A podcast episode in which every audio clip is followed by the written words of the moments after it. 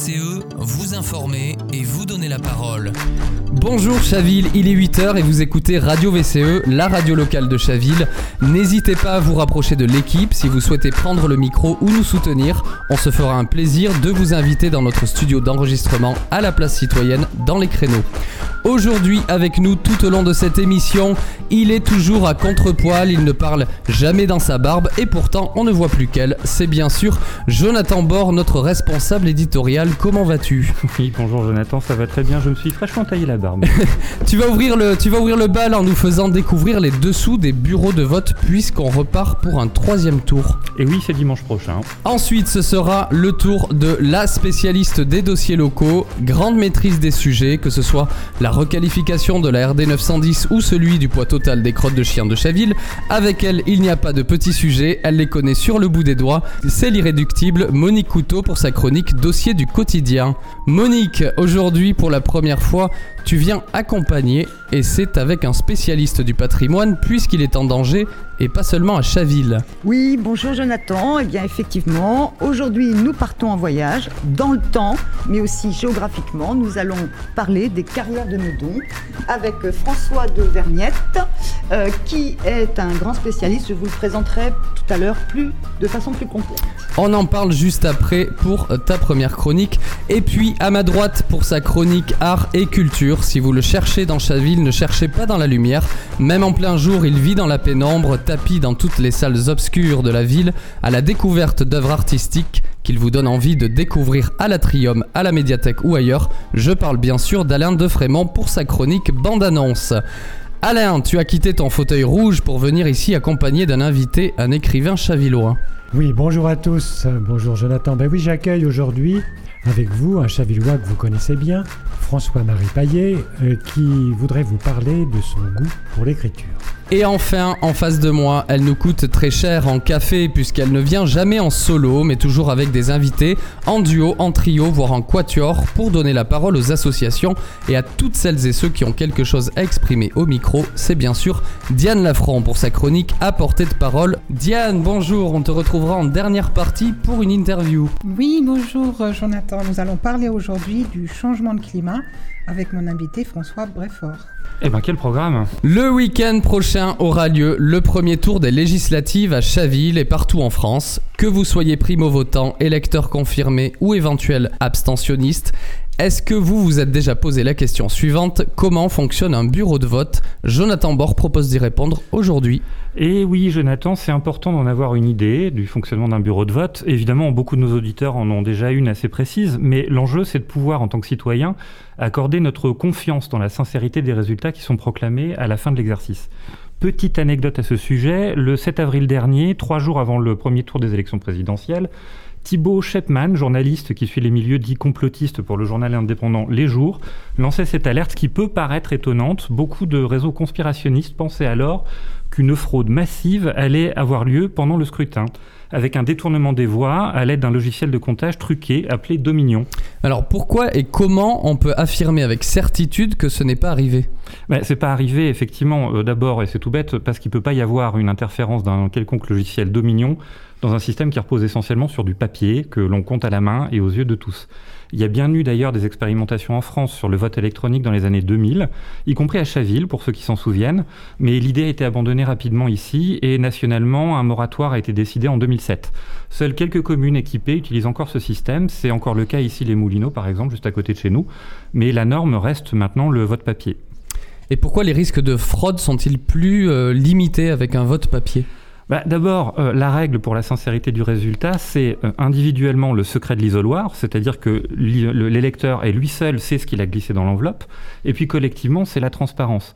Et, et c'est pas que symbolique, puisque l'urne elle-même dans laquelle on glisse l'enveloppe est transparente. On sait à partir des listes d'émargement combien d'enveloppes s'y trouvent, et donc combien doivent être recomptées le soir, et le décompte lui-même se fait en public et par les électeurs volontaires.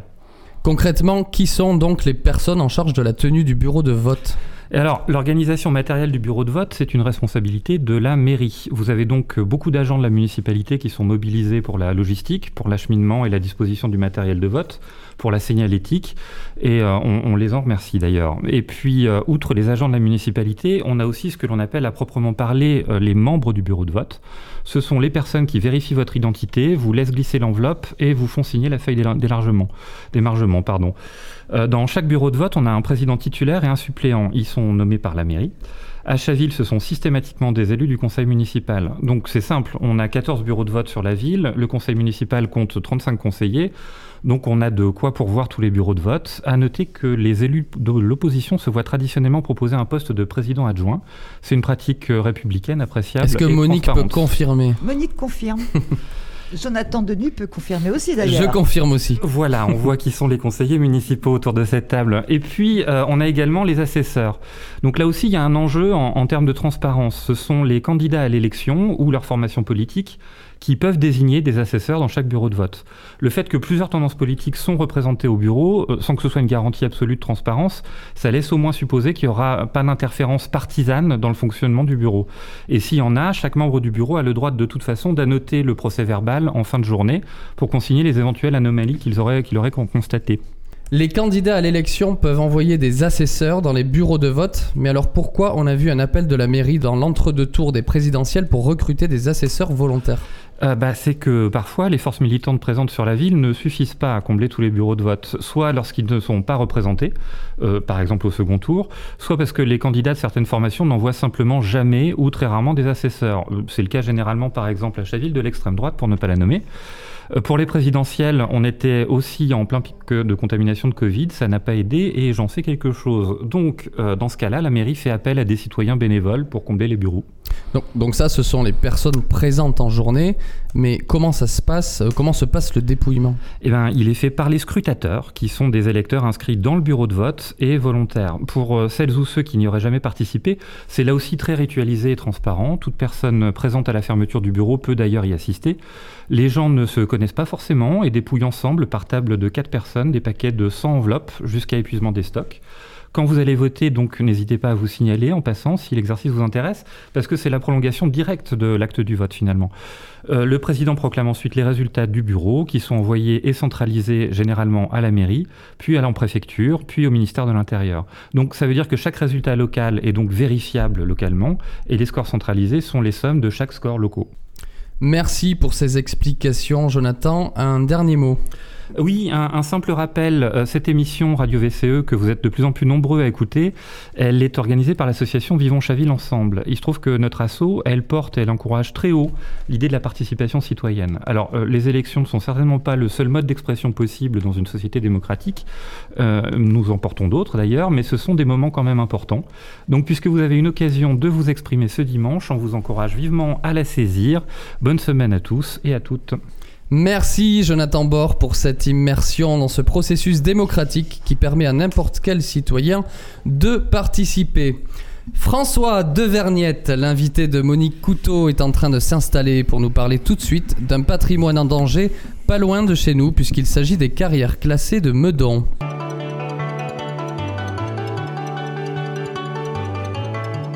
Dossier du quotidien avec Monique Couteau. Bonjour François. Bonjour Monique. Alors oui, nous allons vous parler ensemble des carrières de Meudon. Fallait-il combler Notre-Dame après l'incendie? Ça vous paraît absurde, bien sûr, et tout le monde trouverait ça absurde. C'est avec ce titre qu'une revue euh, d'architecture interpelle les lecteurs sur l'avenir de la carrière Arnaudet de Meudon, menacée d'être comblée. Pour parler de ce sujet, donc François de Vergnette, qui est notre invité, est enseignant d'histoire à l'université Jean Moulin Lyon 3 et membre correspondant à Meudon de sites et monuments. Euh, avant de lui passer la parole, juste quelques mots pour vous présenter ce joyau du patrimoine local qu'est cette carrière. D'abord, vous la situez. Elle occupe le flanc de coteau boisé délimité par les deux viaducs ferroviaires du RERC et de la ligne Paris-Montparnasse à Meudon. On y trouve près de 8 km de galeries mesurant de 3 à 15 mètres de haut et de 3 à 4 mètres de large, reliées entre elles par d'imposants piliers sur 4 à 5 niveaux. Des voûtes, des centaines de voûtes qui rappellent celle des églises romanes, et une acoustique extraordinaire. Des chants grégoriens y ont été enregistrés. Je dois dire que j'ai eu la chance de pouvoir euh, visiter cette carrière quand elle était ouverte au public et d'assister à un concert, et c'était absolument magnifique. En dehors de ces qualités acoustiques, on y trouve des spectacles géologiques époustouflants qui nous font remonter le temps jusqu'à moins 90 ou moins 60 millions d'années. Et c'est grâce à cet intérêt scientifique du lieu que le site a été classé en mars 1986 par, euh, à l'époque, Laurent Fabius et Huguette Bouchardot, qui étaient ministres de l'Environnement. Alors, sans trop de détails, sachez qu'on y trouve des fossiles rares qui ont permis aux scientifiques de combler un maillon important de l'évolution des mammifères. Mais on y, trouve aussi des cimetières d'oursins fossiles, des cadavres d'animaux marins, qui témoignent de la période où le bassin parisien était sous la mer et plein de trésors, des concrétions calcaires, des perles des cavernes, etc.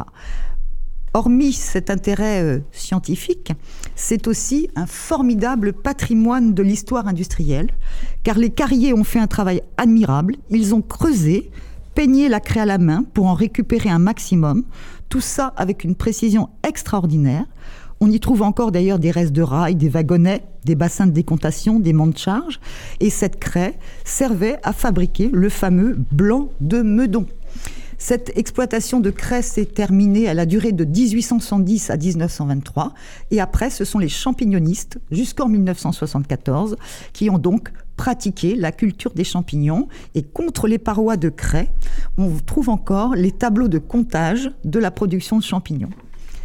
Enfin, il ne faut pas oublier l'importance culturelle de ce lieu. Situé à deux pas du musée Rodin, Rodin a vécu au sommet de cette colline entre 1895 et 1917, date de sa mort, et beaucoup d'artisans, beaucoup d'artistes l'ont rejoint, hein. de nombreux sculpteurs d'ailleurs, dont la ville de Meudon euh, se vante. Alors, on a là un patrimoine scientifique, architectural, industriel, culturel.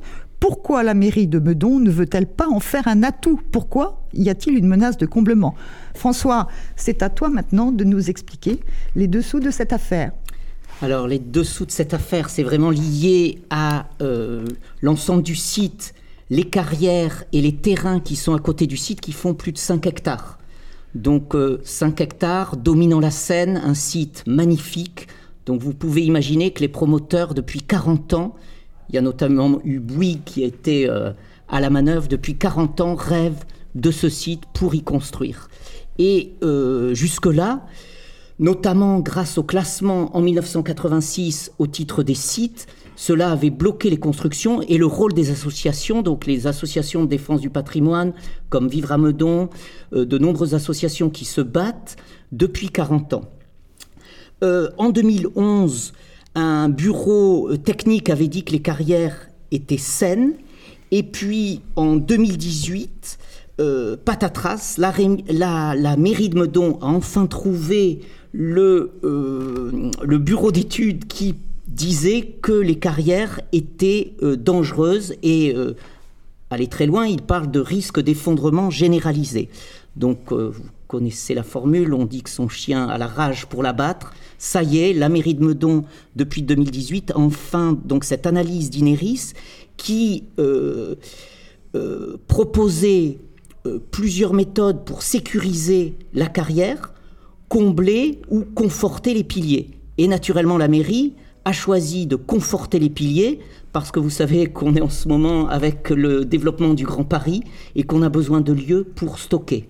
Tu, veux dire combler la carrière Combler, oui, la ah, carrière. Alors et non pas conforter les piliers. Voilà. Ouais.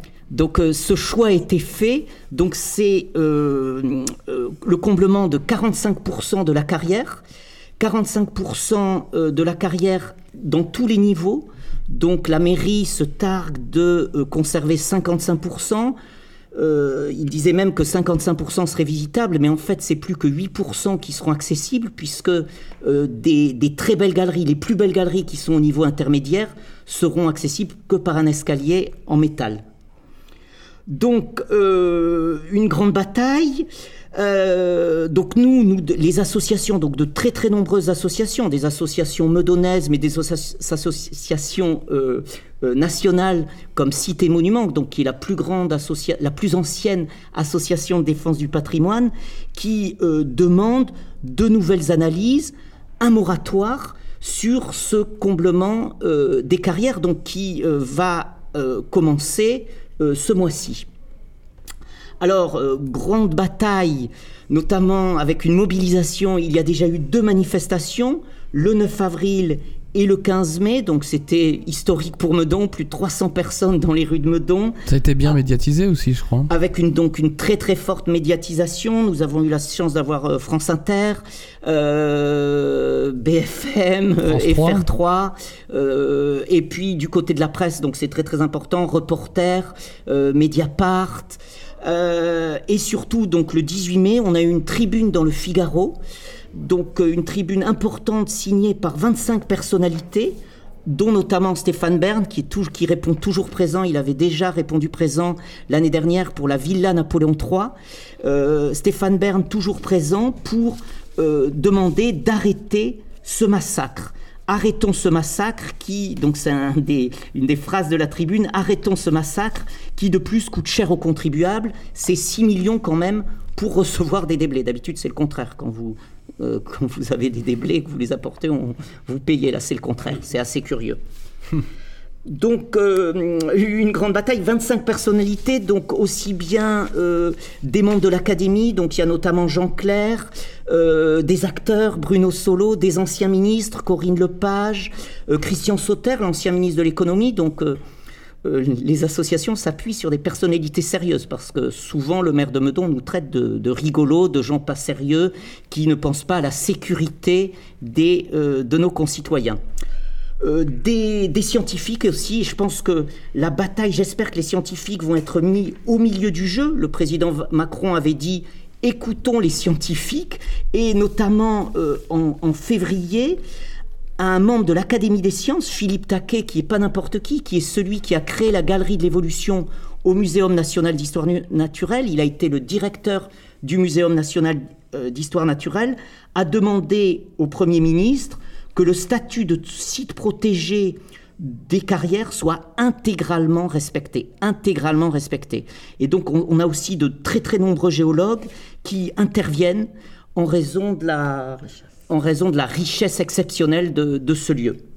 Merci François. Est-ce que tu as encore euh, quelque chose euh, à nous dire? Oui, c'est important de, souligner que euh, pendant longtemps, on voulait construire au-dessus de ces carrières. Maintenant, le projet, c'est de faire un jardin, mais un jardin qui finalement va être le jardin des immeubles qui vont être construits sur les plus de 2 hectares qui est à côté, notamment à côté du musée Rodin. Et donc, c'est 28 000 mètres carrés. C'est un chantier euh, très important.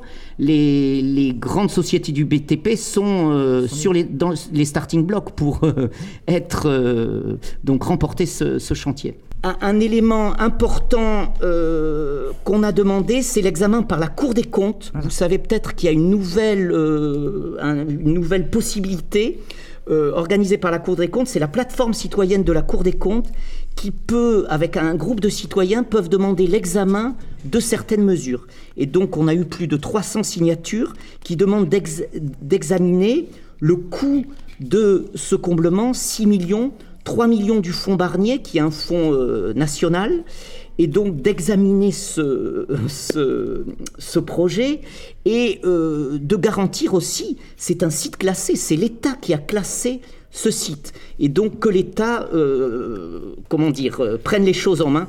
D'autant plus, il y a un élément très important, 25% des carrières appartiennent au ministère de la Culture. Donc on, insiste beaucoup auprès du ministère de la Culture pour qu'il joue son rôle. Donc euh, sans doute encore euh, une grande, de, de grandes mobilisations de différentes sortes euh, hein, pour, euh, pour l'avenir. Euh, on peut dire aussi d'ailleurs qu'il y a d'autres carrières de craie à Meudon sur lesquelles il y a des immeubles, même une école, ou que dans les carrières de craie d'ici le il y a toute une série d'activités, des caves, des restaurants, etc., et qu'il n'y a eu aucun, aucune menace d'effondrement. Et la carrière, je pense que tu l'as dit, mais c'est important de le rappeler, la carrière, lorsqu'il y a eu des analyses là dans les dix dernières années, a été déclarée saine. Ouais. Donc voilà, donc euh, eh bien merci en tout cas euh, d'être euh, venu. Euh, merci de nous tenir au courant, informés hein, pour la suite. Et puis voilà, s'il y a des nouveautés, tu viendras nous en parler? Oui, et n'hésitez pas à vous promener, le site est magnifique, c'est un lieu de promenade encore préservé avant qu'il y ait des immeubles et que les travaux commencent. Chaville est, est- est perforé de, de carrières et de trous, et qu'à chaque construction, il y a bien sûr une enquête du BRGM et une autorisation fournie par le BRGM, le Bureau de recherche et de géologie minière, pour donner l'autorisation. On sait où ça se trouve. Je- J'avais entendu sous le cimetière à un moment donné. euh. Alors, il y en a peut-être sous le cimetière, mais c'est le moins grave, je dirais, Mhm. parce qu'il y a déjà, C'est sûr. il y a déjà un certain nombre de trous de creusés. Mais par contre, quand, quand vous faites un, un immeuble de 5 ou 6 étages, il est plus important de savoir que les fondations reposent sur du solide. Mais est-ce que ce sont des carrières de craie? C'est des carrières de craie. aussi? D'accord. Merci Monique. François de Verniette, vous êtes euh, passionné et passionnant à écouter. Revenez nous voir quand vous voulez ici au studio de Radio VCE. Si vous souhaitez en savoir plus, je vous invite à visiter le site du collectif Arnaud Medon et signer la pétition. Il est temps d'accueillir un nouvel invité, François-Marie Payet, écrivain chavillois. D'où vient le goût d'écrire? C'est la chronique bande-annonce.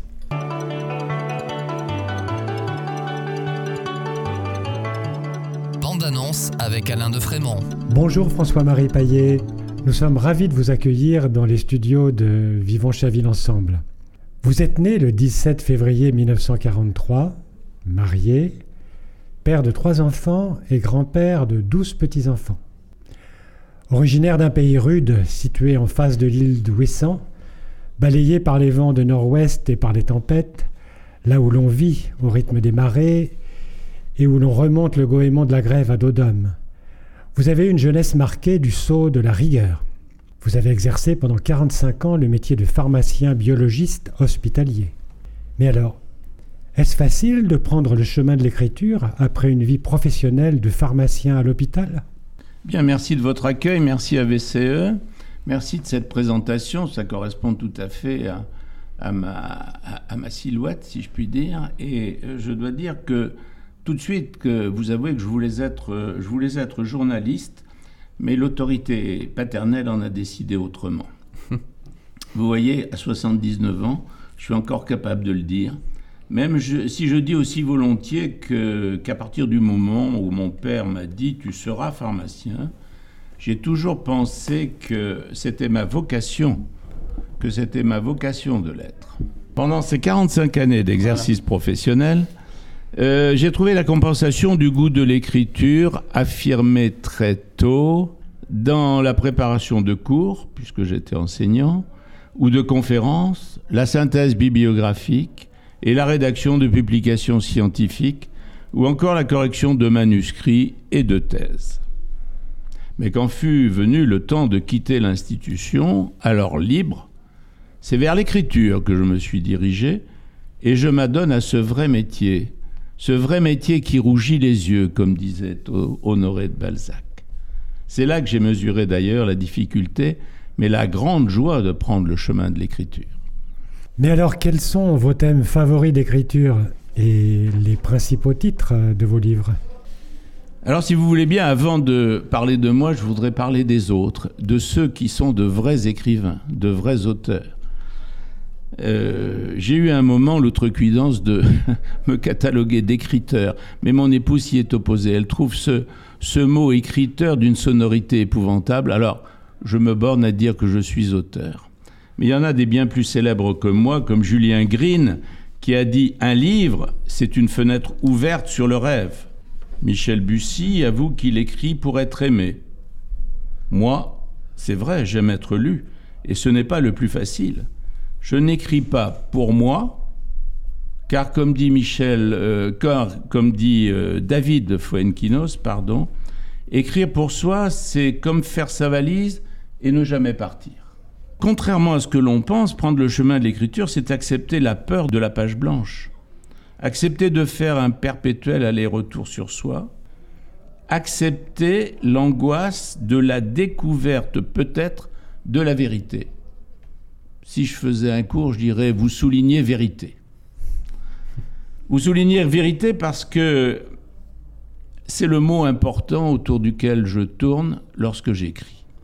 Après avoir mis en sécurité mes souvenirs professionnels, pourquoi suis-je devenu éco-toxicologue, c'est-à-dire toxicologue de l'environnement, qui a été un de mes sujets favoris d'enseignement et de recherche, euh, sujet assez large qui englobe la nutrition et les maladies cardiovasculaires, je me lance dans l'analyse de situations psychofamiliales, à la conquête de sa mère. Pourquoi?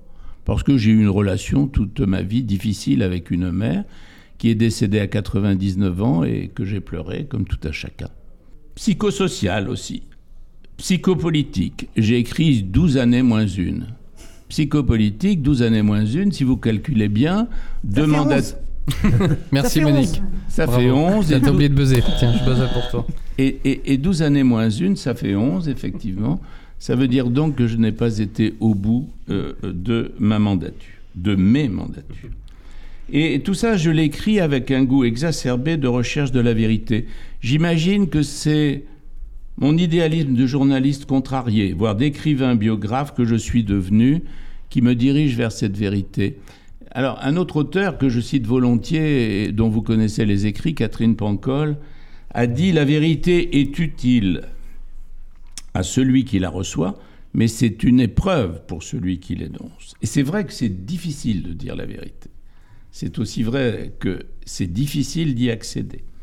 Et je développe les thèmes, d'autres thèmes, euh, thèmes, psychosociaux comme la jalousie, euh, la honte. Et j'ai écrit une saga qui se déroule dans un lieu dit en face de Ouessant, qui est mon pays d'origine. Donc, comme ça a été dit en introduction, et, et cette saga s'appelle Jalousie à Langosvraz, Honte à Langosvraz, et ça va se terminer par Retour à Langosvraz. Alors, Langosvraz en breton, ça veut dire vous savez, en Bretagne, il y a, il y a- il y a un petit langose et un grand langose. Et, et, et vraz, langos vraz, ça veut dire le grand langose, qui n'existe pas parce qu'autrement, s'il existait, je serais peut-être attaqué par un certain nombre de gens. Alors, je m'intéresse aussi à la reconnaissance de paternité. Pour ceux qui en sont pères, euh, c'est un problème important et je l'ai écrit dans Les plus beaux pieds d'Hortense, issu d'un- d'une constatation vraie. Euh, Hortense était ma pédicure podologue, elle s'appelait pas Hortense, euh, mais elle était pédicure podologue et puis elle était enceinte euh, d'un beau rugbyman et puis un jour le beau rugbyman a disparu. Mais elle s'est mariée et elle s'est mariée avec un monsieur qui n'a eu de cesse de reconnaître cette paternité. Donc la reconnaissance de paternité, c'est quelque chose d'important pour moi. Alors, par contre, j'ai depuis longtemps exclu de parler du bonheur ou des joies, tant cela me paraît présomptueux. Mon dernier thème, euh, c'est les souvenirs en fin de vie, parce que c'est une question que je me pose souvent. À quoi pense-t-on au seuil de sa mort? Oui, vaste, vaste question, François-Marie. Mais je me suis également laissé dire, de ou vu sur votre site, que, en plus d'être écriteur, comme vous l'avez dit tout à l'heure, vous écriviez des poèmes inspirés par les tableaux de votre épouse. Et alors là, vous vous qualifiez de poème rimeur, je crois. Poète. Poète, Poète, rimeur, poète, poète, Poète. Oui, je, je- je me catalogue de poète rimeur. Et c'est vrai que je suis plus inspiré des tableaux de mon épouse que mon épouse n'est inspirée de mes rimes. Ah, c'est Je ne l'ai jamais Non, non. vu, je ne l'ai jamais vu dire je vais faire un tableau à partir des rimes que tu viens de composer. Alors, c'est vrai que c'est une passion pour moi d'écrire des rimes que j'ai d'ailleurs classées en quatre saisons, quatre saisons de rimes, dont je vous ai apporté ici un exemplaire du, recueil que j'ai écrit, quatre saisons de rimes. Alors évidemment, ça évoque Vivaldi, les quatre saisons de Vivaldi.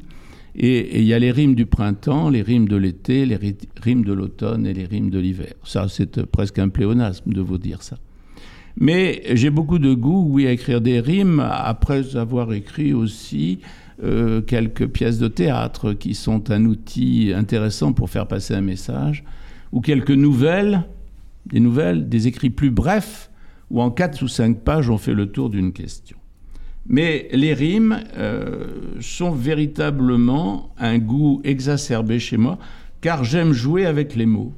Est-ce que tu intervenais au conseil municipal en rime, François-Marie? Alors j'ai essayé d'intervenir en rime au conseil municipal, mais ça n'a pas été apprécié, alors j'ai abandonné. Alors il y a quelques nouvelles, les monologues du portable, un jardin sur une île, pourquoi es-tu parti? Et même il y a des poèmes, vous m'avez dit, euh, après chacune des naissances de vos douze petits-enfants. Est-ce que vous pourriez nous lire un extrait, de, par exemple, du monologue du portable? C'est quelque chose qui m'interpelle. Qu'est-ce que ça peut bien être, le monologue du portable? Alors ça a été inspiré quand même par un autre titre que vous connaissez sans doute, Ouais. mais euh, moi je me suis intéressé au portable, cet outil qui fait que l'on est toujours très préoccupé dans la rue. Et, et j'ai imaginé la vie d'un portable dans le sac de sa propriétaire. C'est vous dire si... Ou de por- son propriétaire. Non, ma chère amie, de sa Ça. propriétaire. Inutile de vous dire non, mais la conclusion, parce qu'il faut une conclusion, même dans des rimes, même dans un poète, euh, dans un poème de rime. Et, et- et donc, inutile de vous dire que ce portable a été témoin d'un certain nombre d'événements, d'événements qui ont précédé l'événement final. Mais euh, je commence ces rimes en disant on, on- m'appelle très communément mobile ou portable, mais mon vrai nom est en réalité unicellulaire. J'habite le plus souvent dans la poche d'un cartable ou encore au plus profond de la veste de mon propriétaire. Susceptible à tout utilisateur, je dis code PIN. S'il ne le connaît pas, je le traite de resquilleur. Et lui fais savoir qu'avec moi, ce n'est pas copain-copine et qu'il n'a qu'à aller jouer du combiné ailleurs. Ma vie est très mouvementée, rarement monotone. Variable selon les saisons du printemps à l'automne, les voyages que j'entreprends souvent m'étonnent et se terminent parfois dans la nuit avancée avec de drôles de personnes. Alors je décris donc ça, et puis pour répondre à mon interlocutrice qui me posait la question de savoir pourquoi pas dans la poche d'un homme, il a été ce portable un temps dans la poche d'un homme, mais il est devenu euh, portable d'occasion, alors bon voilà. Et, un jour, donc, la propriétaire dit à son mari, qu'elle appelle au téléphone, bien sûr. Tu es où dit-elle, mi-inquiète, mi-secrète. Je t'attends pour dîner, fais vite, j'ai quelque chose à te dire. Non, pas maintenant, il ne faut pas que les murs le répètent. Je crois qu'il y a un bébé qui demande à venir. Je déroule et voilà, toujours au service du client, je me suis acquitté de ma tâche. Mais même lorsqu'on l'en a un corps unicellulaire, on s'attache. Que va-t-elle devenir, ma belle patronne, après ce conte de fées? Je ne le saurai sans doute jamais, même si en se quittant, elle a promis de me, de me téléphoner. Bravo, père. Et alors, après euh, le poète rimeur, l'écriteur, euh, vous vous êtes livré à une sorte de one-man show, seul en scène à l'Atrium en février 2019 face à 300 personnes. Alors, il n'y a pas grand-chose qui vous prédestinait à ça. Racontez-nous un peu. Oui, c'est vrai, c'est une espèce d'exubérance à laquelle je me suis livré, avec l'accord de mon entourage très proche, puisque ce one-man show était basé sur 11 ou 14 tableaux de mon épouse, toujours. Je suis désolé.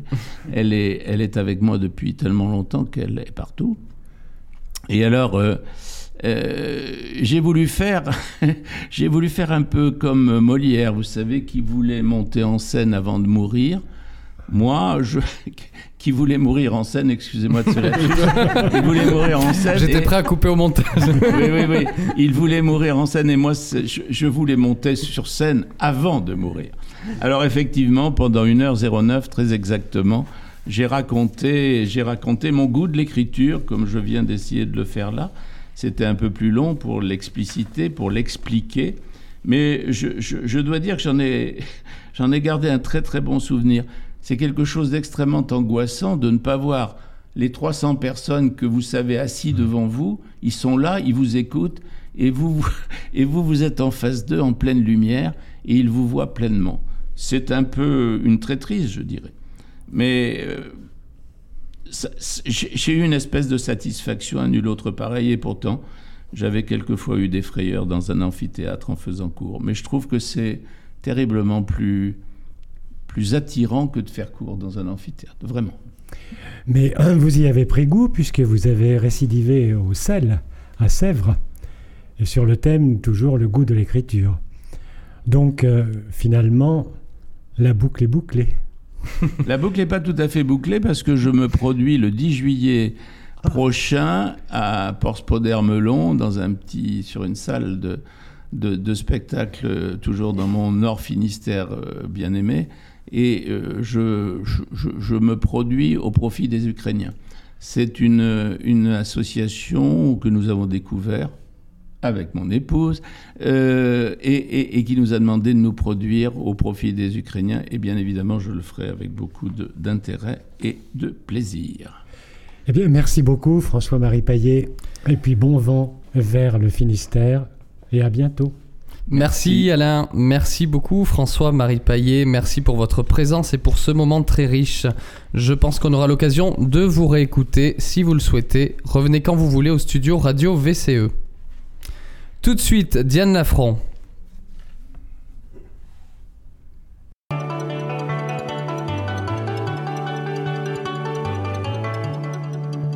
À portée de parole avec Diane Lafron. Le changement du climat, transition écologique, les accords de Paris de 2016 prévoyant d'atteindre une réduction du réchauffement climatique de 1,5 degré Celsius, chiffre que les 278 scientifiques du groupe d'experts intergouvernemental de l'évolution du climat GIEC ont ramené dans leur sixième rapport du 4 avril 2022 à un chiffre plus réaliste de 2 degrés, tout le monde en parle du changement climatique. Mais que pouvons-nous réellement faire en tant qu'individus ou en groupe, dans nos familles, entre voisins, dans les écoles et les universités, ou encore en entreprise pour diminuer, voire stopper le changement du climat? N'y a-t-il pas une sorte d'ignorance pluraliste du plus grand nombre? Que font nos hommes politiques? Est-ce que nous ne sentons pas, nous nous sentons pas impuissants face aux défis climatiques car il semble déjà être trop tard? Manquons-nous d'intérêt, de motivation, de courage, de bon exemple ou tout simplement d'informations pour agir? Il est minuit moins 5 pour le climat et aujourd'hui mon invité est François Bréfort qui va nous parler d'une association qui s'est fait sienne de nous inviter à participer à agir ensemble grâce à l'information scientifique sur les phénomènes climatiques. Une approche qui se veut à la fois pédagogique et informative pour nous éclairer sur le changement climatique, ses enjeux, ses causes à effet et ses conséquences. Bonjour François. Bonjour Diane. Parle-nous un peu de la fresque du climat, s'il te plaît. Qu'implique son nom? Quel est son but? Quelles sont les règles du jeu? Alors la fresque du climat, c'est le nom d'une association donc, qui œuvre depuis 2018 pour embarquer tous les individus et toutes les organisations dans la transition en permettant la diffusion rapide d'une compréhension partagée du défi que représente le changement climatique. Donc cette association s'est dotée d'un outil qui est un jeu éponyme donc qui permet de partager de manière simple et rapide les principaux enjeux d'un problème très complexe. Euh, le rapport du GIEC, c'est environ 2000 pages à lire. Donc euh, nous, ce qu'on vise, c'est en trois heures d'avoir une, compréhension, évidemment pas profonde de tout, mais de, bien comprendre les causes et les effets et comment tout est lié. Donc le jeu est constitué de 40 cartes qui sont distribuées en, 5 tours. À chaque tour, euh, chacun des joueurs décrit ça ou ses cartes. Et après discussion, le groupe positionne les cartes euh, les unes par rapport aux autres en, mettant les conséquences à droite des causes. L'animateur intervient à la fin de chaque tour, il valide, il insiste sur les points importants et puis il corrige les, petites erreurs éventuelles. Voilà, c'est l'occasion d'une discussion. Hein. L'animateur connaît le jeu, mais il n'est pas savant des 2000 pages du GIEC, hein. donc euh, c'est vraiment euh, dans un esprit de collaboration. Puis euh, à la fin, donc toutes les cartes sont positionnées, on a une image complète et c'est la fameuse fresque du climat. Donc la fresque du climat se veut un outil de mise en lumière des enjeux climatiques, aider ses participants à vérifier leurs connaissances sur le sujet, à se former une idée et à rectifier certaines idées reçues, voire à remédier à la désinformation sur les aspects climatiques. Quels sont les moyens que tout un chacun a à sa disposition aujourd'hui pour diminuer son empreinte écologique? Comment devenons-nous euh, devenons respectueux du climat, François? Comment changer nos comportements?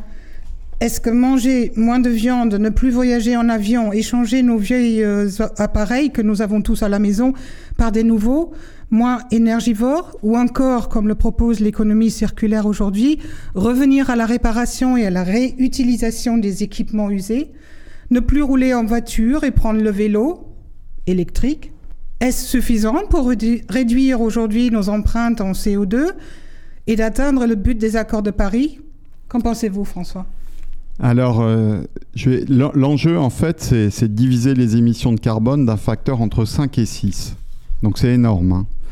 Euh, si on prend les, valeurs moyennes pour un Français, hein, si vous, allez voir sur les sites, vous verrez euh, des, des, chiffres entre 10 tonnes et 12 tonnes de carbone émises par personne mais par an. Et l'accord de Paris, c'est 2 tonnes. 80% des Français vont en, voiture seuls à un travail qui est en moyenne à 20 km. Et donc ça, en travaillant environ 200 jours par an, c'est 800 kg de carbone. Donc si on compare aux 2 tonnes de l'objectif, c'est plus du tiers de ce qu'on devrait émettre. Voilà, donc ça donne une idée de l'effort à faire. Tout ça, ça tourne quand même beaucoup aussi euh, autour des questions euh, de, moyens financiers, de ce qu'on achète, de ce qu'on n'achète pas, et comment on, on, va, on va changer nos comportements d'achat. Alors comment une famille vivant, par exemple, du RSA peut se permettre d'acheter des produits non emballés en plastique, s'acheter un vélo électrique, des tomates bio plutôt euh, non traitées que, que ceux enfin, qui coûtent moins cher et qui sont traités? Est-ce que vivre au respect du climat, avoir un comportement éthique et écologique ne devient pas un phénomène euh, pour une élite? Alors la, première chose, c'est que nous ne sommes pas égaux sur nos émissions de carbone. Hein. En fait, la réalité, c'est que les gens les plus riches sont aussi ceux qui émettent le plus de carbone. Voilà, et donc ils ont des grandes maisons qui chauffent beaucoup, euh, ils achètent plus d'appareils, ils voyagent. Euh. clairement, ils sont les premiers émetteurs et donc ils ont le plus gros effort à faire. Voilà. Ensuite, bah, les gens modestes sont souvent les premières victimes. Hein. Je vais être tout à fait caricatural, quoique, mais vivre une canicule euh, au bord de sa piscine ou dans sa maison avec des murs en pierre épais, euh, bah, c'est quand même moins pénible que, dans un HLM mal isolé, quoi. Hein. Euh, donc, une fois que j'ai dit ça, je pense que malgré tout, tout le monde doit se sentir concerné par le bien commun qu'est la Terre et, aussi qu'il y a une responsabilité du politique sur le sujet, euh, de rendre accessibles les transports respectueux de l'environnement, d'encourager le commerce euh, qui, s'approvisionne à proximité. Et peut-être que, nous, on a aussi notre rôle VCE euh, pour, pour travailler sur l'éducation sur ce sujet et travailler avec les gens sur des solutions. Hein. Si, si, tu parles de nourriture, hein, donc euh, il y a une bonne solution qui est connue depuis longtemps, c'est des jardins partagés, euh, les jardins ouvriers aussi. Hein. et ça permet d'avoir des légumes pas chers et, du lien social. Et il y a même des villes où ils ont remplacé euh, les, beaux parterres de fleurs par des légumes pour les plus démunis. Donc on pourrait faire pousser des belles tomates dans les jardins de la mairie pour les plus démunis. Et connaît-il les entreprises? La RSE joue un rôle accru ces derniers temps dans les entreprises également pour les actionnaires, pour les employés. Est-ce que l'éthique climatique est uniquement euh, ce qu'on appelle un nice to have, c'est-à-dire bien de l'avoir mis en place pour la réputation des entreprises? Que peuvent faire les grands groupes, François? Il me semble que vous avez eu une expérience intéressante de travail d'information dans un grand groupe sur le changement climatique et ses conséquences. Parlez-nous-en un petit peu.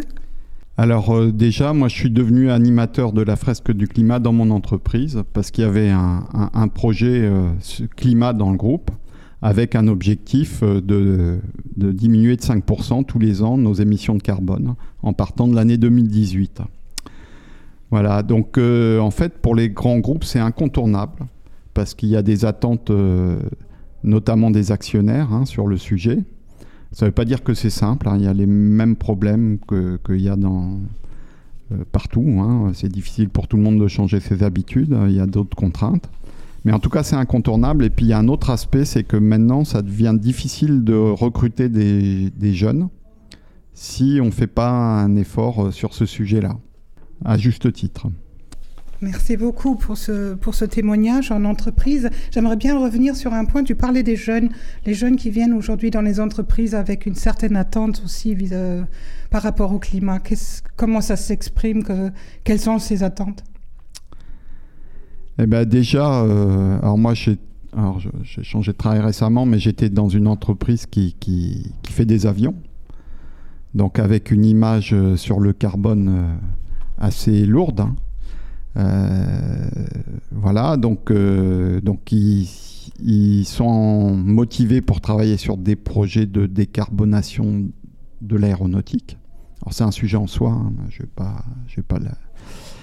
Et puis, euh, ils ont des attentes, euh, ils veulent télétravailler parce que ça a du sens euh, pour, pour cet aspect-là du carbone. voilà. Et puis, ils veulent être impliqués dans des projets autour de la décarbonation en général. Quoi. Merci pour, pour ce témoignage. Il est donc important d'en parler en public, hmm. d'informer, de se réunir et d'agir en groupe, d'apprendre ensemble en fait. Pour euh, terminer, François, sommes-nous dans une nouvelle ère d'un siècle que je propose d'appeler les lumières écologiques, comme euh, à l'époque de la fameuse Aufklärung de Kant?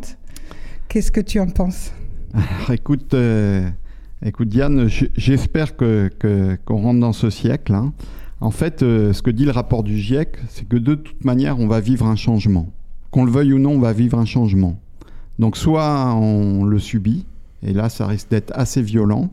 Donc si vous venez faire la fresque du climat, vous verrez les conséquences. Hein. Soit on arrête de, faire euh, ce que disait Chirac, hein, regarder ailleurs pendant que la, maison brûle. Et, donc, on fait tout ce qu'on peut pour rester dans un réchauffement donc à, plus de degrés, euh, en fait, on ne sait pas ce qui se passe après. Les scientifiques, ils savent pas nous dire ce qui se passe parce qu'il y, a des phénomènes euh, euh, qui s'auto-entretiennent et donc on ne sait plus où on va. Hein. Il faut pas le prendre que comme une contrainte. C'est aussi une opportunité de mieux vivre ensemble. C'est aussi une opportunité de vivre autrement, de plus coopérer. Donc prenons-le comme ça et rentrons dans, ce siècle des lumières écologiques. Merci beaucoup, François. Il me reste qu'à inviter nos auditeurs à s'informer sur la fresque du climat sur leur site internet et de participer ainsi activement à ce projet et d'en parler et de porter ainsi euh, chacun euh, sa pierre à l'édifice de ce siècle de lumière écologique. Merci Diane, merci François Bréfort.